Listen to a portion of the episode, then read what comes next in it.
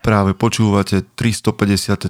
pokračovanie podcastu Mužom.sk. Moje meno je Peter Podlesný a budem vás aj dnes prevádzať pri premýšľaní o tom, čo to znamená byť mužom v 21. storočí. Vítam všetkých veteránov, aj tie z vás, ktoré idú náhodou okolo. No, na budúce to dám na jeden nádych. Ďakujem, že ste tu a kým sa pustíme do tohto skvelého rozhovoru a k nášmu hostovi, tak vám poviem, že veľká vďaka, že ste tu. Veľká vďaka za to, že nás podporujete, šerujete a vy viete, ako dôležitý je pre nás tento 10. rok Mužom.sk, alebo tento teda prebiehajúci 10. rok Mužom.sk. A viete, že vám ďakujem za každé pozvanie na kávu, ktoré prichádza na náš účet. A přátelé, okrem toho všetkého, čo pre vás robíme a dávame vám tu k dispozícii, môžete sa prehrabávať článkami na Mužom.sk, počúvať naše podcasty. Bežte sa pozrieť aj na veci, ktoré robíme na našom webe, ako je merch, bratstvo alebo naše eventy. Jedným z eventov bude aj act, ako skutok, čin, konanie. A to bude 2.2. až 3.2.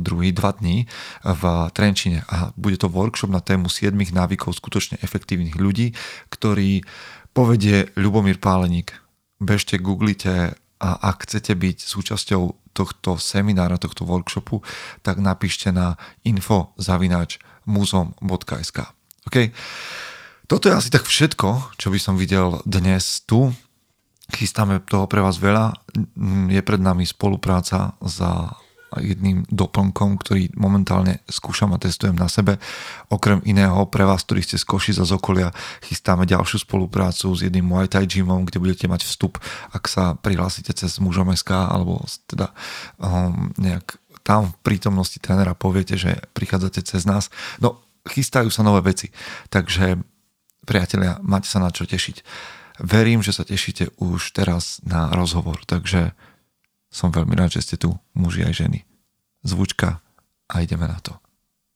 Chce to znáť svoji cenu a íť houževnate za svým, ale musíš umieť snášať rány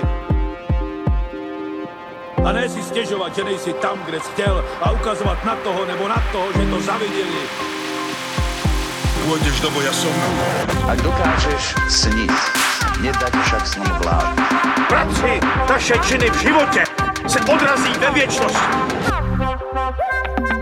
Kde je vôľa, tam je cesta. Istý druh krásy. Zaslužte si své štíty! Priatelia, vítajte po zvučke. My sme vyladili všetky technické detaily a dnes vás vítam pri počúvaní rozhovoru s Martinom Thamom. Martin, čau. Čaute. No, my už sme si párkrát to prešli, ale teda poďme sa dostať k tomu. Ja ťa nejako vnímam, možno aj ľudia, ktorí nás počúvajú, mám o tebe vlastne nejaký pohľad, alebo pohľad na teba z médií, alebo zo sociálnych sietí. Možno niektorí, ktorí nás počúvajú, ťa stretli na kurzoch, ale moja otázka vždy bude, kto je Martin Tham podľa teba? Ďakujem veľmi pekne za pozvanie do podcastu. Ideme na to. Martin Tham v prvom rade je inštruktorom otužovania, terapie chladom a zdravého myslenia a dýchania. Wim Hofova metóda.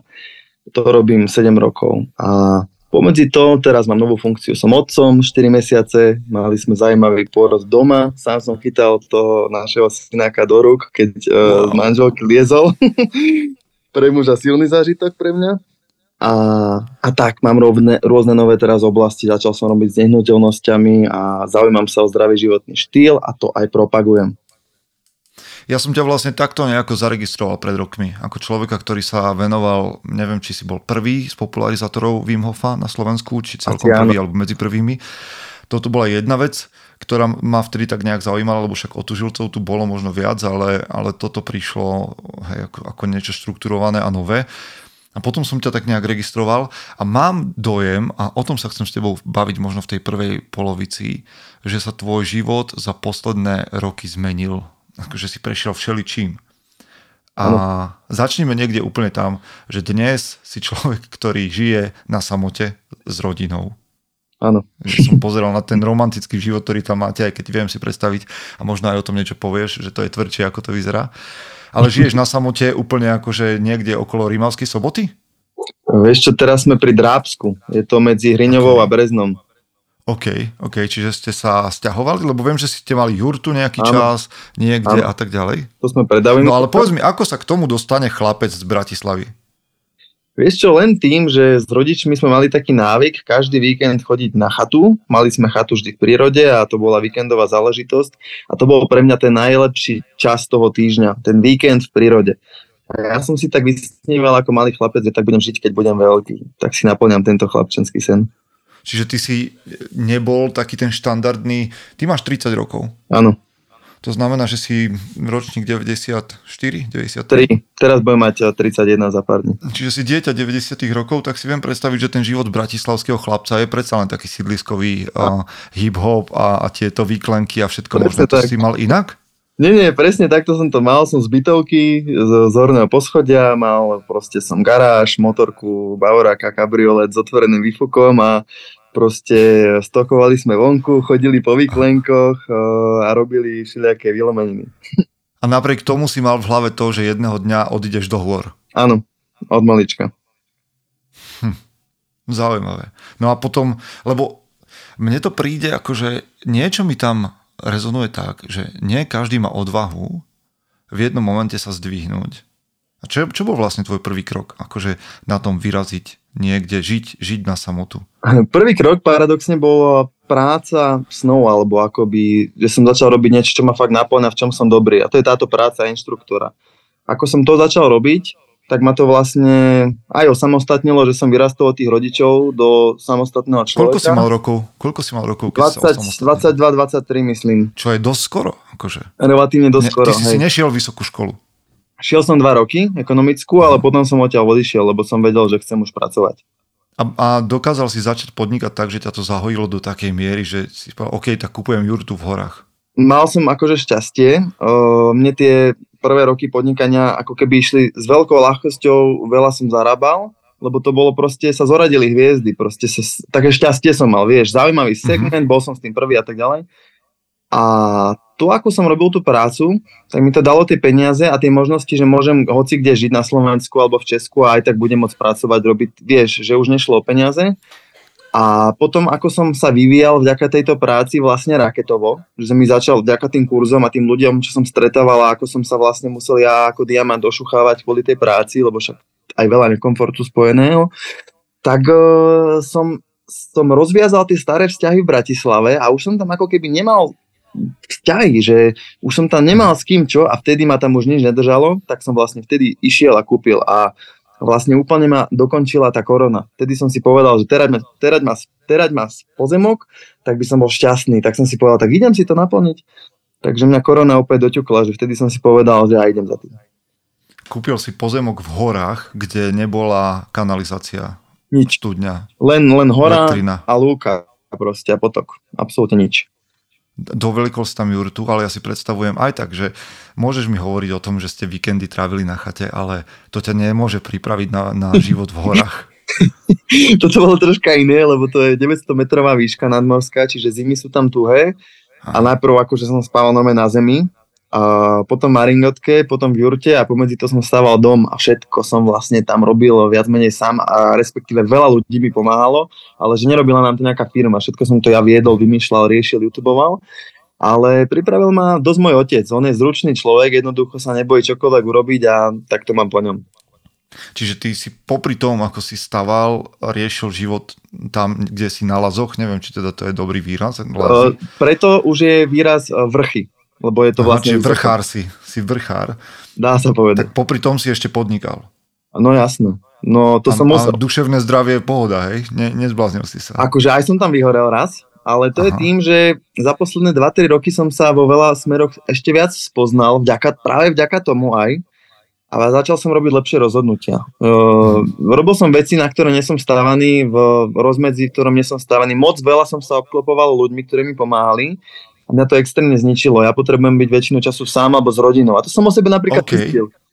Lebo dobre, je skôr trend, že keď robíš biznis a povedzme aj nejak pôsobíš na sociálnych sieťach, že sa máš obklopiť ľuďmi, ktorí ti pomôžu. A teba to naopak dostalo niekde mimo?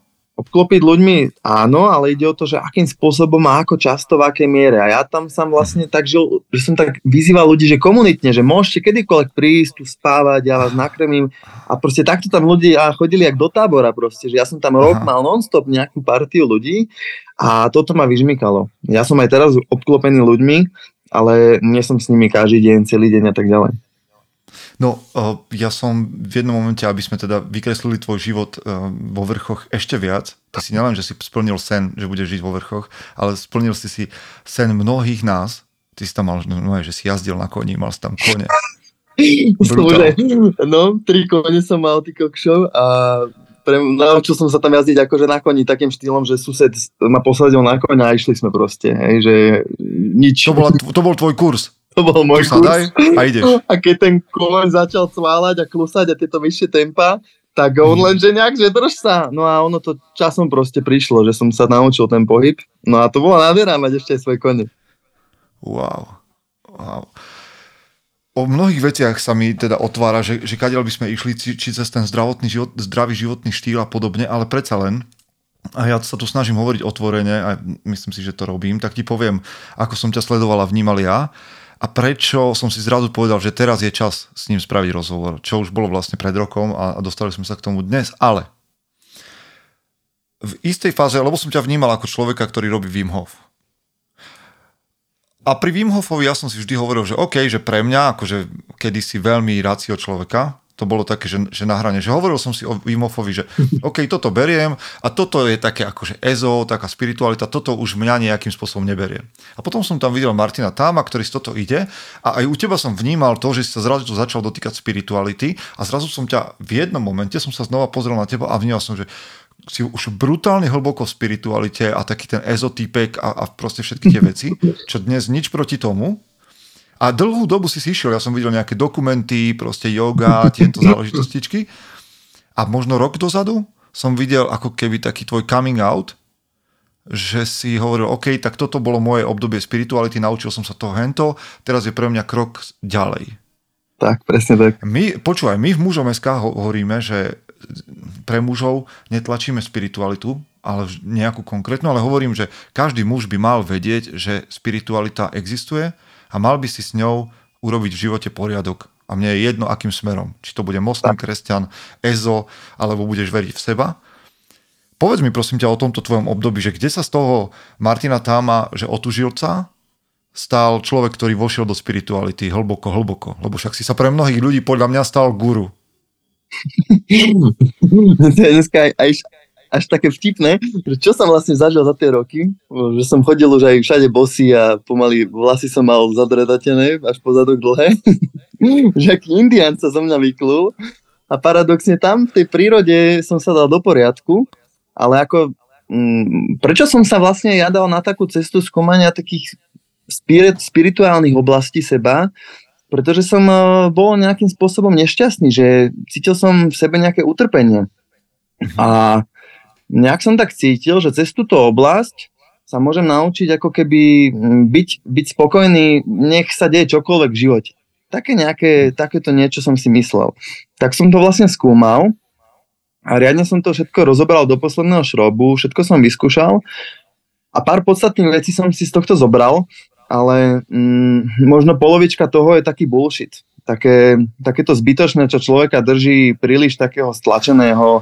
Počúvaj, nebojíš sa teraz takto rozprávať? Akože vieš, že dosť veľká časť tvojej komunity asi bola na tomto, ale možno stále je na tej vlne. Nebojím. A keď to povieš, že to je bullshit, tak zrazu ten Martin odpadol a proste zosvetštel a ide si teraz biznis. Nie, ja uznávam aj takú duchovnú stránku života a proste tiež ako keby viem cítiť emócie ľudí, alebo že vnímam nejaké cykly roka, prírody, osudu, myslenia, že všetko to má v sebe ako veľkú múdrosť, ale keď okolo seba vidím ľudí, ktorí sa dogmaticky riadia mnohými tými, my to nazývame so ženou ezodogmami, tak sami si ubližujú a trpia a napríklad nevedia v živote mať hojnosť alebo zdravie, alebo sú príliš premýšľajú namiesto toho, aby konali. Čiže ja teraz rád oddalujem zase tento nový krok môj, lebo ja sa vždy snažím s ľuďmi zdieľať to, čo aktuálne prežívam autenticky proste. No, dobre, tak ale predsa len ešte chcem pri tom ostať. Lebo keď si spomenul, že to je bullshit, na druhej strane si povedal, že tam vidíš nejaké kvality. Tak mi povedz, prosím ťa, možno tak nielen mne, chlapom, ktorí nás tu sú možno hlbšie alebo menej hlboko v tej téme. Prečo je podľa teba pre muža dôležité sa venovať spiritualite? A čo naopak sú akože no-go teraz už pre teba? Tak napríklad pre muža, keď sa na to pozriem z pohľadu vzťahu, lebo pre mnohých mužov, včera som čítal taký pekný príspevok, že pre mnohých mužov najväčšia prvá iniciácia je práve partnerský vzťah, keď tí muži nežijú nejak tak, že sami vyhľadávajú výzvy. No a pre ten partnerský vzťah treba vedieť trocha rozumieť emóciám a vedieť s nimi narábať a vedieť vyjadrovať svoje pocity. A to napríklad ezoterika vie človeku priniesť, že sa začne vyznať troška viac v ľudskej psychike, v emóciách, začne sa nalaďovať na nejaké príjmanie a možno, že príliš až tak chorobne alfasameckí muži, tak to poviem, lebo nič proti alfasamcom, ja to uznávam, ale až tak chorobne, že im to môže pomôcť rozvinúť v sebe tú ženskú stránku, ktorá im paradoxne pomôže byť vo finále viac mužom. Lepším otcom, človekom, ktorý má viac empatie, ale pritom je chlap, ale so srdcom. Tak možno, že v tomto to môže byť veľmi nápomocné. Mhm. Čiže toto je jedna z tých vecí. Napadá ti ešte niečo ďalšie? Určite. Druhá vec, veľa sa rieši práca s myslou. Či už cez meditáciu, ale už aj okolo toho je také halo, že už by som to tak nenazýval, že naučiť sa proste sústredenosti. Že vedieť sústrediť svoju pozornosť na jednu vec. To ja učím ľudí aj v studenej vode, aj pri dýchaní a tak ďalej. To podľa mňa pre život a podnikanie a výkon a čokoľvek nutne dôležité. Ľudia sa nevedia sústrediť a nevedia ovládať svoje myšlienky. Takže to podľa mňa v tejto ezoterike je úžasné, že sa venuje mysli a vedieť ju používať ako nástroj. Druhá úplne kľúčová vec, že emócie a tá myseľ. Mne sa to páči, lebo za mňa, ak spiritualita má byť na niečo dobrá v živote, tak musí byť spojená ako keby so zemou, alebo teda s tým reálnym životom. Že ak ti spiritualita neslúži na ten tvoj denný život, tak mám pocit, že je to odtrhnuté od reality a že je to len také fantazírovanie. Presne. Ale to, čo ty hovoríš, že byť pritom, naučiť sa možno skrze meditáciu alebo rozjímanie, byť prítomný v jednom momente, sústrediť sa na biznis alebo na to, že vydržím v chlade, povedzme. To sú za mňa skvelé veci. Inak je to zaujímavé, že sa rozprávame práve dnes, lebo dnes mi vyhodil internet spomienku, že som pred rokom takto šľapal na Kráľovú Holu bez trička, len proste do pol pasa nahy a dnes hovorím s inštruktorom Wim Hofa. Tak je to celkom také spirituálne zaujímavé. OK, čiže toto sú veci, ktoré ty vnímaš za spiritualitu, akože áno, a možno by sme určite by sme našli aj ďalšie. Ale čo sú pre teba také, že no-go zóny, alebo kam by si sa ty už nechcel vrátiť? Čo pre teba existuje v spiritualite niečo, kedy môže byť spiritualita kotva? Alebo nejaká príťaž? Áno. Keď napríklad ľudia začnú prílišne odsudzovať ľudí, ktorí sa napríklad spiritualitou nezaoberajú. Alebo že ich to začne dokonca dávať nejaký pocit nadradenosti za to, že ako keby niečo viac si možno uvedomujú. A tá halúz je tá, že keď som bol v tom takom tom silnejšom období pod tou hmlou tej spirituality, takej tej ale uletenej, tak o niektorých ľuďoch, ktorých som si myslel, že sú niekde akože za mnou, tak dneska viem, že boli napríklad predo mnou. Že to človeku dosť zahmleť sebareflexiu. Že to je taká halúz. Takže to môže byť problém, lebo potom robí človek zlé rozhodnutia. Že sa riadi vlastne hodnotami, ktoré si prijal za svoje, ale pritom nie sú úplne jeho, ale na pár rokov sa dokáže človek pomiasť. A potom jeho život končí tak, že je nešťastný, že sa necíti dobre, že sa mu nedarí, že mu zlyháva zdravie, že toto je podľa mňa taký no-go, že... Mm-hmm. Ty si mal nejaký, akože čo bol pre teba taký v angličtine tomu je, že wake-up call, že čo ťa prebralo, že OK, tak toto nie je celkom už moja cesta? Z tejto ezoteriky silnejšej ma prebralo paradoxne, ako som žil na tom statku, sme to nazývali, a všetko som budoval. Tak, lebo paradoxne tá ezoterika postupne vo mne rozpúšťala profesionalitu, čo sa týka práce a podnikania a marketingu a všetkého. Že ja som v tom bol lepší a potom som sa zopsul kvôli tomu. Začal som byť lenivejší A taký viac... Akože si išiel taký chill out mode, že všetko je po, všetko nejak má byť, bude. Presne, ale to je vlastne bola lenivosť a výhovorky, dneska to poviem takto. Uh-huh. A to ma dovedlo k tomu, že som nemal peniaze na všetko, na čo som chcel, na to tvorenie a stávanie domu. A začalo ma to ako extrémne frustrovať a srať. Až som si povedal, tak toto musíme upratať. Tak som prestal fajčiť, prestal huliť a začal som vlastne sa vzdelávať v podnikania a marketingu, lebo to boli nutné kroky k tomu, aby som začal vlastne realizovať to, čo som chcel. To poznanie z tej ezoteriky, čo som chcel, už som nabral. No a to vlastne ma z toho celého prebudilo a ešte mi dosť aj pomohla táto partnerka Petra, s ktorou máme spolu syna, moja manželka. Sme sa nejak tak v tom našli, lebo ona išla to isté. A spolu sme sa z toho nejak prebudili a tak sme sa na tom až tak smiali. A potom, ako sme si všimali iných ľudí, ako ešte žijú, tak ako aj my sme žili, tak vlastne zrazu nám to všetko tak dochádzalo, že to je sranda, ako sme boli obľúbnutí. Mhm. Stratili ste tým to racionalizáciou, tak to nazvem, alebo tým nejakým uprataním v tej ezoterike alebo v spiritualite. Stratili ste veľa? Stratili ste ľudí, vzťahy, kontakty alebo niečo, čo vám prekáža dnes? Práve naopak. Že prišlo do života nové a presne tým sme vlastne predali aj ten pozemok, lebo to bolo moje majstrovstvá sveta aj v ezoterike, že som proste mal pozemok so skalami a s potokom, také duchovné miesto, to ja som to aj nazýval Dračia brána a ja som to musel predať, aby som to pustil ako keby. A čiže to bolo niečo, čo odišlo, ale obrovsky nám to v živote pomohlo, zbavil som sa dlho, vďaka tým peniazom som rozbehol ďalší biznis a tak ďalej. Takže tie zmeny vnímam pozitívne a paradoxne prišli nové vzťahy do života, poriadok, hranice, lebo človek v ezoterike napríklad má problém aj s takou jasnosťou hraníc, že spravím pre teba toto, chcem za toto. Tam sa to tvári, nehaj tak, to bude dobré, pán Boh zaplať, ale potom ľudia majú medzi sebou konflikty. Toto som aj ja zažíval, že vlastne ma dobiehal neporiadok. Takže vlastne mám krásne obdobie práve, že odtedy poriadok. Čiže kde je dnes pre teba akože... taký ten zdravý model. Čo je tvoj zdravý model? Takto povedzme. Medzi spiritualitou a žitím. Zo spirituality to zdravé, čo som si nehal, čo na bežnej, povedzme, dennej báze vnímam je určitá taká karma, že čo robím, sa mi vracia. Že jednoducho, ako žijem, tak život sa tak aj o mňa nejakým spôsobom stará. Že keď robím proste láskyplné veci, proste čo dám, to sa mi vráti, to vidím. Takže... keď sa mi dejú také veci, čo sa mi nepáčia, tak si vlastne skrz to viem uvedomiť, že aha, a ja robím chyby a ľahko ich viem napraviť. Takže toto som si nehal, dobre čítanie života. Určite som si nehal aj to, že viem tie emócie vyjadrovať úplne ako bežnú vec a vnímam to ako svoju silnú stránku, že keď sa ma niečo dotkne alebo som urazený, to už len nepoviem. Že sa nehrám, že som ticho alebo niečo, že idem niekam utiec, ale normálne poviem, že toto sa ma dotklo, čo si povedala, že proste toto sa mi nechce poť. Taká úprimnosť v emóciách, takisto, že viac rozumiem ženám, mojej žene, jej emóciám, svojmu synovi, typológie ľudí, takže toto podľa mňa z tej ezoteriky je fajn, takisto, že dávať si pozor, ako uvažujem na ten mindset, že nenechať si naraz burinu v tej mysli, to som si nehal, takisto viem sa sústrediť, keď niečo robím na 100%, to mi ostalo, otužovanie mi ostalo, dýchacie cvičenia mi ostali a spojenie s prírodou, že milujem chodiť každý na prechádzky do prírody, asi toľko mi z toho ostalo a inak proste. A ideš si teda nejakú takú rutinu, že meditačnú, že to dýchanie a podobne, alebo? Meditácie už nerobím pár rokov vôbec, to ma ako keby nejak nebaví. Jedna taká múdra známa povedala, ale to nech sa nikoho nezotkne, ale je to také kontroverzné tvrdenie, že meditácie sú pre nešťastných ľudí.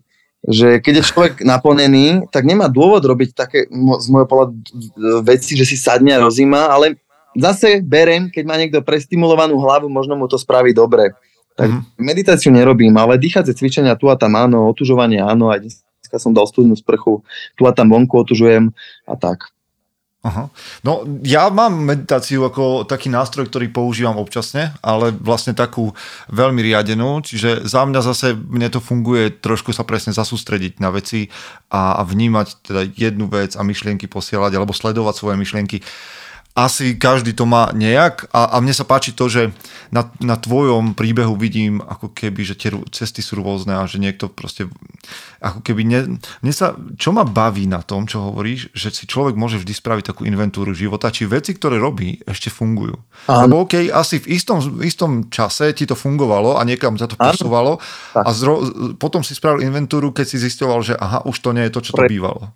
Veľmi múdro hovoríš, presne tak. No dnes si človek, ktorý, a toto musíme spomenúť, lebo to my častokrát v mužom robíme, keď debatujeme alebo robíme Bratstvo Rekord, a začal si byť viac fyzický, ale teda ty si vždy mal čo do pohybu, ale teraz si ideš jiu-jitsu ako súčasť svojho životného štýlu, napríklad. Čo ťa to napadlo? Kde ťa strhol tento bojový šport? Zase ideme z toho, že ja, a to nemyslím nejak výsmešne, ale že znova z pozície nejakého pomaly človeka, ktorý je uctievaný inými, čo možno, neviem, čo rád počuješ, nerad počuješ, ale tak som to aj vnímal. Dneska mi to je skôr také smiešné už. Hej, ale možno niektorí ľudia mali voči tebe takú, akože, hej, taký nejaký rešpekt. Povedzme spiritualita, mier, duchovno a tak, a zrazu si človek pozrie tvoje storky a sa tam s chráničom na zuboch mlátiš na jiu-jitsu. Vieš čo, ja som to robil bojové športy ako keby od malička. 6 rokov som závodne plával, potom 6 rokov zjazd na bicykli, no a potom som začal zápasenie brazilské jiu-jitsu, ešte keď som mal 16, 17, 18, 19. Potom dlhá pauza skrz tú ezoteriku, že však bojovať nemôžeme, a potom, jak som vlastne vytrezol, tak som zistil, že ja to potrebujem pre moju povahu, pre môj temperament. Veľmi ma to baví, ten pohyb, tá komunita. Aj ty si tu mal podcast dobrý, počúval som ho, odporúčam poslucháčom počuť, s týpkom veľký máš. No takže baví ma proste ten pohyb veľmi, je to proste moje. No pozri, dnes si prešiel nejakú cestu a načal si to, že OK, ideš ďalej, stále si človek, ktorý robí s ľuďmi okolo otužovania, učíš ich dýchať, ale rozbehol si aj nové veci. Rozbehol si developerstvo nejaké v malom rozsahu a podobne. Presne. Čo to je za mindset teraz? Kto si teraz dnes? Ideš zbohatnúť? Alebo budeš vlastniť pol Slovenska? Alebo kde je tam vízia? Vlastne po Slovenska to zase nie, ale zbohatnúť chcem, pretože viem, čo robiť s peniazmi. Predtým som aj tak nepotreboval mať veľa peniazí, lebo som nevedel, čo s tým, ale ja mám toľko dobrých nápadov a môže to slúžiť ľuďom a toľko aj osobnostných snov, jednoducho viac by som chcel cestovať s rodinou a tak ďalej. A si všímam, že keď není tých peňazí, že nadmieru, tak človeku je aj blbé niekam ísť, lebo si povie, a mám to míňať teraz a nemám to míňať, a som si povedal, že však peniaze to je takisto jak cvičenie, čokoľvek, že keď opakuješ tie správne veci, tak ich máš proste dosť a máš možnosti. Ja by som rád aj bol investorom, kopec 15-20 ročných ľudí vie úžasné veci, ale nevedia si ani zaplatiť webovú stránku, nevedia sa predať. Ja by som tak rád niekomu niekedy pomohol alebo bol investorom. Páčia sa mi takéto veci, vieš, byť súčasťou rôznych projektov. Tak som si povedal, prečo na sebe nemakať, lebo zbohatnúť je tiež podľa mňa také, že niektorí tým pohrdajú, ale je to ako keby veľký úspech, že není to zase také jednoduché. A no chce to zručnosť. Chce to proste skilly a správne rozhodnutia a budovať a podnikať. A ja dneska ako fakt uznávam ľudí, čo zbohatli vlastným podnikaním, že rešpekt, že obdivujem to, takže sám idem za to. No ale kde si ty nabral, alebo kde ty naberáš zručnosti, že sa z vrchára stal, akože stáva podnikateľ, biznismen? Akože ideš po kus omyl, alebo sa učíš od niekoho, máš mentorov, alebo ako to funguje? Ja som vždy ako keby mal takého podnikateľského ducha, že mi ako keby šlo zarábať peniaze a tak, čiže ako keby dobre mi to ide, ale učím sa stále, edukujem sa, kúpil som si mnoho online kurzov aj zo zahraničia, aj na Slovensku, začal som spolupracovať s marketingovou firmou, že vždy, keď sa mi zvýši objem peňazí, ktorý mám, tak robím s kvalitnejšími a kvalitnejšími ľuďmi, s profikmi zo svojich oblastí, a to ma posúva. Takže aj teraz rozbiehame veci s profikmi a vidím to marketingu, ježiš, že som tomu vôbec nerozumel, že profíci sú na tom niekde úplne inde, takže nechávam si pomôcť a o to viac zistujem vlastne, v čom som ja dobrý. Ja som dobrý v tom predávaní tých hodnôt, rozprávať, robiť proste kurzy, v tom som dobrý a ostatné si nechávam pomôcť od ostatných. A zistil som, že rád aj predávam pozemky napríklad, ukazujem, robím predstavy ľuďom, tu môže byť studňa, tu toto. tak to robím, že už sa nedržím toho inštruktora, ktorý, ja som mal pocit, že iné ani nemôžem robiť, že by to bolo moc nesveté. Dneska ja sa chytám príležitosti, ak je to v súlade so mnou a baví ma to a je to čestné, nech sa páči, idem robiť čokoľvek. Wow. A mám dojem, a možno, že sa to už začalo skôr, ale uveď ma do obrazu, že spolu s týmto nástupom, ako keby takého driveu nového, od toho takého dravejšieho, povedzme, aj spojení s tým jiu-jitsu a s tými ďalšími vecami, si začal viac aj na sociálnych sieťach hovoriť o maskulinite. Ako by tak konkrétne. Áno. Je to niečo, čo pre teba hrá nejakú rolu? Prečo práve táto téma?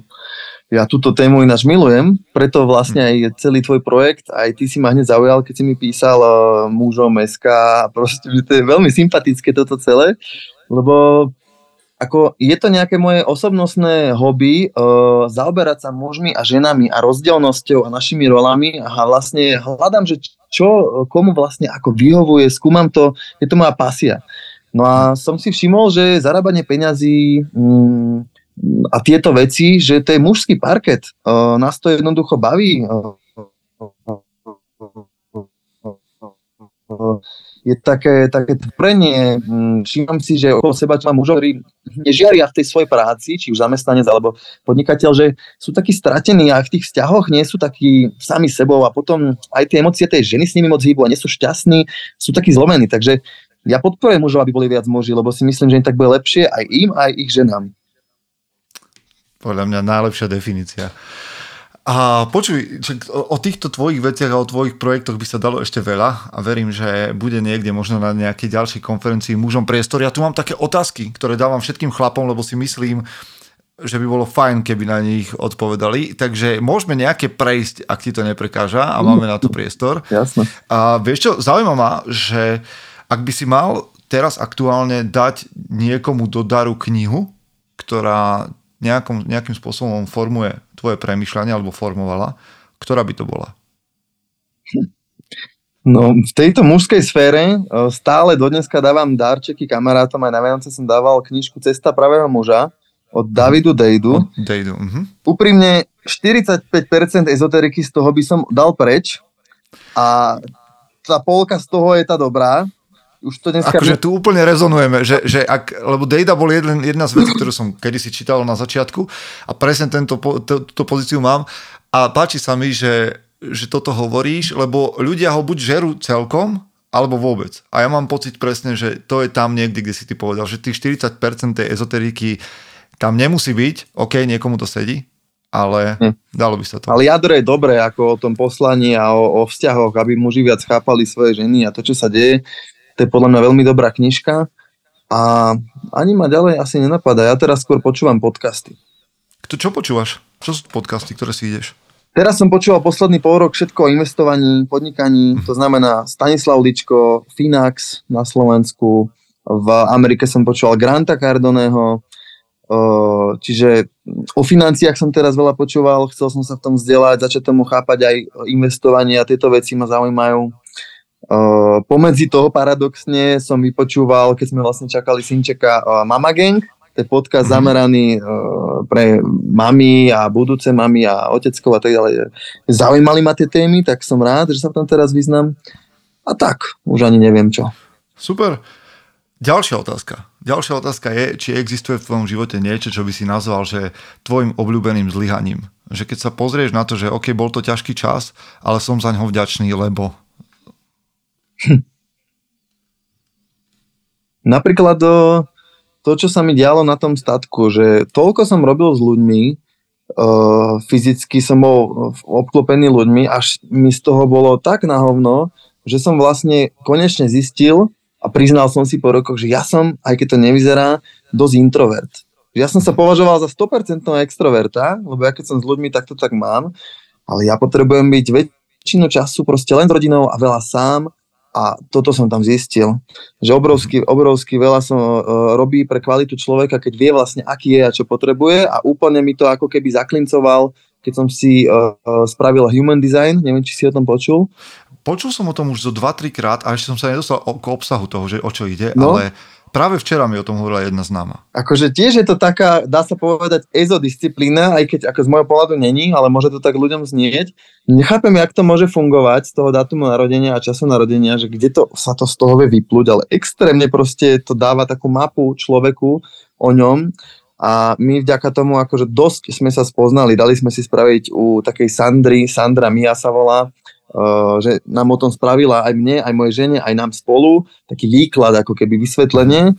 A extrémne mi dosadli veci samému o sebe vlastne, že aký som, aký nie som, čo potrebujem, aké sú moje silné stránky.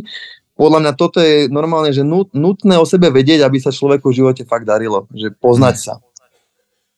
Ako keď hovoríme o takýchto veciach, ktoré nejak pričuchli k EZO alebo k spiritualite všeobecne, lebo však viem, že nás počúva veľa kresťanov a možno sa im ježia teraz vlasy na hlave, že o čom sa my tu rozprávame, ale či už je to kresťanská spiritualita alebo akákoľvek iná, ja sa na to rád dívam ako na nástroj patrania v sebe samom. Hej, že to je vlastne všetko zrkadlo toho, že kto vlastne si a pomáha ti to vyťahnuť to, čo vlastne ty niekde vo vnútri máš, možno tušíš, ale nevieš to celkom jasne pomenovať. Jasne. A práve tieto veci sú nápovedy k tomu, že kto vlastne si. A toto ma na tom baví. Jasne. Seba poznať. Znova sme sa dostali k tomu, ale ty si hovoril o investíciách, tak sa predsa len opýtam, že čo je pre teba, alebo podľa teba, tvoja najlepšia investícia? A teraz tým nemyslím len, pokojne môže byť, financie, ale možno, že to je energia niekde, alebo čas, alebo čokoľvek. Čo je proste najlepšia investícia, na ktorej ti teraz záleží? Je to asi viac vecí. Veľmi, veľmi dobrá investícia bolo, že som si spravil inštruktorský kurz metódy Wima Hofa. To mi ako brutálne zmenilo život, že som sa do toho dal. Počuj, tu zastaňme na chvíľu, že v tej dobe to bolo drahé? Urobiť si tu 3 alebo 4 tisíc eur a rok to trvalo? Kokos, to není málo. Akože pre chlapca, ktorý má 20 rokov, povedzme, koľko si mal? Áno, mal som 20, asi 1 alebo 20. A že presne urobiť to rozhodnutie, že teraz idem investovať 2-3 litre do seba? No, 3-4 to bolo, tuším, ale musel som ísť proste robiť do Holandska, aby som si na to zarobil. Takže tak som to vyriešil. To je pre mňa to, vieš, že veľa ľudí akože premýšľa tým, že dám tú stovku na seba a že pôjdem za tým trénerom, alebo vieš, že akože oplatí sa a ty prídeš tým, že dobre, tak 3-4 tisíc idem do toho. Tak, ale cítil som, že mi to proste, nie že sa vráti, ale že to je veľmi dobrá investícia. Aj bola proste, že som začínal podnikanie pod nejakou vybudovanou značkou, čo dávalo tomu nejakú silu a dávalo to ľuďom takú dôveru, že keď mám kurz u Wima Hofa, tak som v tom dobrý. Čiže veľmi mi to pomohlo na úvod podnikania. A dnes to máš nejak v úvodzovkách tabuľkovo určené, že investuješ ešte do seba, alebo to robíš pocitovo, že teraz viem, že chcem investovať toľko ročne do seba, alebo je to o tom, že teraz to tak cítim, idem do toho? Skôr idem to spontánne. Že na to, čo treba investovať do seba, do nás, do rodiny, do vzdelania, sú proste prostriedky, kedykoľvek niekde započujeme, prečerom nejakú knižku sme objednali, vieš, niečo príde, hneď ideme do toho kurzu, takže to akože investícia do seba je proste veľmi kľúčová investícia, lebo keď má človek do seba nainvestované, do svojho vzdelania, rozvoja, sebapoznania, tak potom vie prinášať vyššiu hodnotu aj na trhu práce a zarábať napríklad viac peňazí, alebo je zdravší, alebo je lepší otec proste.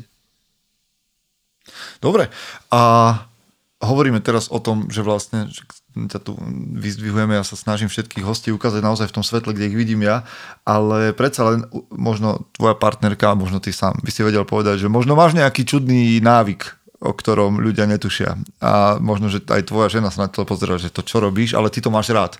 Existuje niečo v tvojom živote také podivné? To je dobré toto. Tak napríklad milujem rýchlo jazdiť autom. To mne malo. A to inak bolo vidieť občas v tých vrchoch, lebo tam ste mali nejaké akože také 4x4 tuším, niečo vás ťahalo po snehu a tam to bolo občas vidieť, že si na to šľapol. Čiže som autičkár aj motorkár. To sú také moje akože úvodzovka uchylky. A motorkár, že enduro alebo niečo? Enduro. Hej. Aha. KTM mám teraz, Adventure. Aha. Takže dobre. Toto a čo také, akože by som o sebe mohol také infagranty vyťahnuť, že viem sa dosť nasrať. že ľudia by si moc nepovedali. Tak cholericky, že akože ideš do vývrtky žily, všetko. Áno, proste, akože žily to neviem, ale že viem sa nasrať, proste viem ulákať, že mám temperament silný a že viem proste sa nasrať. Hej, že... A potrebuješ tam vždy niekoho, kto je oproti tebe, alebo sa vieš samo nasrať? Väčšinou potrebujem niekoho, že sám sa neviem nasrať. Hej, že musí ma niekto nasrať. Ale prestal som to v sebe potlačať, že nebojím sa aj pohádať sa niekde, keď je niečo proste, že to mi tiež dal ten život, že byť taký autentický jak v tomto. A je teraz nejaký nový návyk, na ktorom robíš akože cieľene? Že čo by si chcel, aby sa posunul v niečom? No, veľa nového. Napríklad tento rok chcem obmedziť pitie kávy, že popíjavam teraz kávu každý deň a niekedy aj viackrát do dňa. A to mám taký pocit, že dlhodobo to nebude úplne zdravé, takže to chcem tak zredukovať na párkrát od týždňa. A tiež nový návyk je, že pravidelne dávať peniaze do investícií, čo mám nejaké fondy, alebo si odkladať peniaze potom na kúpu nejakého pozemku, to teraz riešim. Čiže návyky také finančné teraz, ako som riešil tie témy, podcasty, si vytváram nové, že nežiť len tak, že všetko minieš, ale že keď prídu peniaze, hneď 20-30% investovať do nejakých vecí a tak ďalej. Čiže to mám taký nový návyk, s ktorým pracujem, ktorý zaužívam. Dobre, však to máme. No a počuj, pravdepodobne, vlastne aj na Instagrame u teba som to videl, sa stretávaš veľakrát s mladými ľuďmi. A mnoho mladých ťa sleduje. Takých, ktorí sú okolo 20-ky, povedzme. Čo by si povedal takémuto človeku, nejakému 18-20 ročnému, ktorý je na prahu nejakého osamostatnenia, no tak povedzme, že v 18-20, ale teraz by som chcel radu, že čo nemá počúvať. Vieš, lebo je veľa rád, že toto rob... Čo by si povedal mladému človeku, možno zo svojej skúsenosti, ktorú radu nemá počúvať? Ktorú nemá počúvať? Čo by mal ignorovať? Napadá mi asi len to, že čo by mal počúvať. Ak môžem. Povedz, daj, feel free. Dobre, nenapadá mi to druhé. No, dneska podľa mňa je veľká téma pre mladých ľudí, že či vôbec ísť na vysokú školu. Hej, to teraz napríklad aj Peťkina Segra, vidím, že toto rieši, lebo pred x rokmi vysoká škola zaručovala vyšší príjem, ale dneska je taká široká možnosť, ako pracovať aj z domu, online alebo v zamestnaniach, že tá vysoká škola podľa mňa není tak dôležitá pre všetkých. Pre niektoré smery jednoznačne áno, medicína a tak ďalej, špecializované. Čiže ja by som mnohých, ktorí majú rodičov, ktorých tlačia na vysokú školu, ale tých detí kokos by radšej išli pracovať a užívať si život a platiť si nájom alebo podnikať, tak túto by bola prvá otázka, lebo ja som 2 roky zabil na vysokej škole času. Úplne zbytočne, to si priznávam. Takže toto nechcem odovárať od vysokej školy, ale zamyslieť sa nad tým, čo človek chce robiť. A ja by som motivoval mladých, nech oveľa skôr začnú napríklad si zarábať cez sociálne médiá, že môžu robiť ľuďom titulky do videí, alebo ja neviem, striať videá a postovať, alebo ten online marketing je tak ľahká práca s Canvou, robiť nejaké. Proste ja by som motivoval ľudí, aby troška skôr okolo tej 18-ky už zarábali. Dneska sa to dá, že to im otvorí tak dvere a možnosti, budú robiť to, čo chcú a nebudú musieť počúvať potom toľko to, čo sa im nepáči od rodičov, lebo budú samostatní. Že dneska mnoho... Inak toto je taká, vieš, paradoxná vec, že mladý človek, povedzme 18-20 ročný ti povie, že ešte nechce akože veľmi haslovať, že nechce akože robiť, lebo si ešte chce užívať život. Ale paradoxne si nemôže užívať život, lebo nemá za čo. Vieš, že nakoniec mu ostane len takéto vysedávanie niekde a sa tvárim, že akože si užívam život na PlayStation, ale v skutočnosti nemám, ako by som si ho mohol naozaj užiť. Presne, a potom prepijú, prehulia do 30 alebo do 25-ky, lebo sú vlastne do seba nešťastní a tlačia na nich rodičia. A ja by som takýmto mladým povedal, že počúvaj ma, ale že ty môžeš robiť prácu, ktorá ťa bude baviť. Baví ťa sa hrať, tak ja neviem, buď youtuber, alebo baví ťa, že dneska môžeš robiť čokoľvek, veľmi ľahko, všetko je dostupné, tak nech tí mládež robia to, čo ich baví, a keď začnú v 20, alebo v 15, alebo v 18, tak v 25, v 30 už tam budú majstri a budú si tým vedieť seriózne zarobiť, budú silno konkurenčne schopní a pritom to môžu brať od tej 18 tak hravo, lebo ešte žijú, napríklad u rodičov pár rokov, nemusia byť z toho, lebo začať biznis napríklad v 30 je väčší stres, nedaj Bože, keď už máš dieťa. Čiže vtedy sa dá ľahko riskovať v tom veku. Čiže ja by som ako možno sebe povedal, keby mám 18, ja sám by som skôr začal podnikať. Tak poviem. No, keď sa bavíme o podnikaní a o tom, kedy začať a čo robiť, tak ma zaujíma možno ešte aj opačná otázka, že ty vieš aj nerobiť? Akože vieš povedať nie? Viem. Posledné roky viem. Mal som aj, že nie. Mal som aj taký mindset v tejto robote inštruktora, čo sa týka ponúk, do všetkých médií, podcastov, že som dogmaticky všade povedal áno, do všetkého som išiel po 3 roky. Ale vnímam to späť nejako pozitívne, ale teraz akože veľa každý týždeň veľa toho odmietam proste, lebo bol by som rozobratý, bol by som unavený, bol by som všade a nikde, čiže veľa vecí v živote hovorím nie, aj včera príklad, mal som niečo na robote a zrušil som to, lebo som sa zobudil a cítil som, že dneska má byť oddychový deň proste, takže už hovorím bežne nie.